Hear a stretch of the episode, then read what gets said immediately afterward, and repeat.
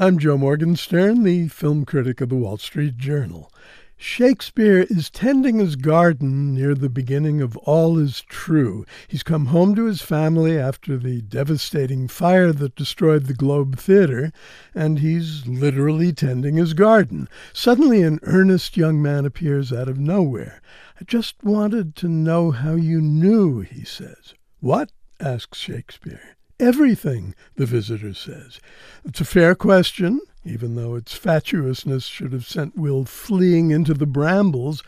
It's also part of the answer to why this biopic falls flat, even though the bard is played by Kenneth Branagh, who also directed.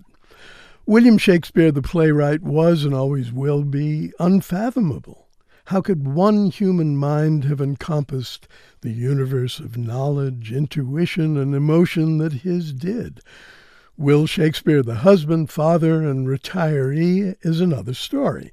Some knowledge about this period of his life does exist, so the screenplay by Ben Elton wasn't woven from whole cloth. But its inventions and speculations aren't very interesting. Nowhere do they hint at the man who gave us the plays. Nothing they tell us about the domestic tensions of the hero's later years, his guilt about neglecting his family, his grief over the death of his only son. None of that justifies the plodding pace, the pervasive gloom. Surely the Shakespeare's household budget could have handled more candles. There are grace notes and lively passages every now and then, but they're subverted by such galumphing declarations as, I've lived so long in imaginary worlds, I think I've lost sight of what is real.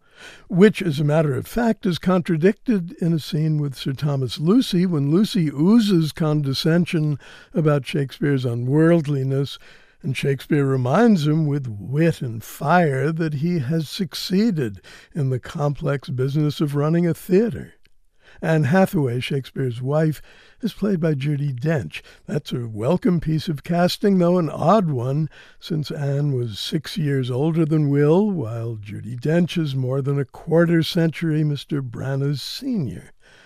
Kenneth Branagh is, of course, a fine actor as well as an accomplished filmmaker.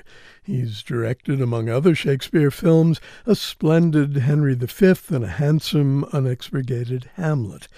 It's a special pleasure to see him share a lyrical interlude with the peerless Ian McKellen. He plays the Earl of Southampton, who may have inspired some of Shakespeare's most impassioned poems, and he shows up at Shakespeare's house for a brief visit. McKellen's presence plays like a guest appearance, and again, the age difference between characters is completely out of whack.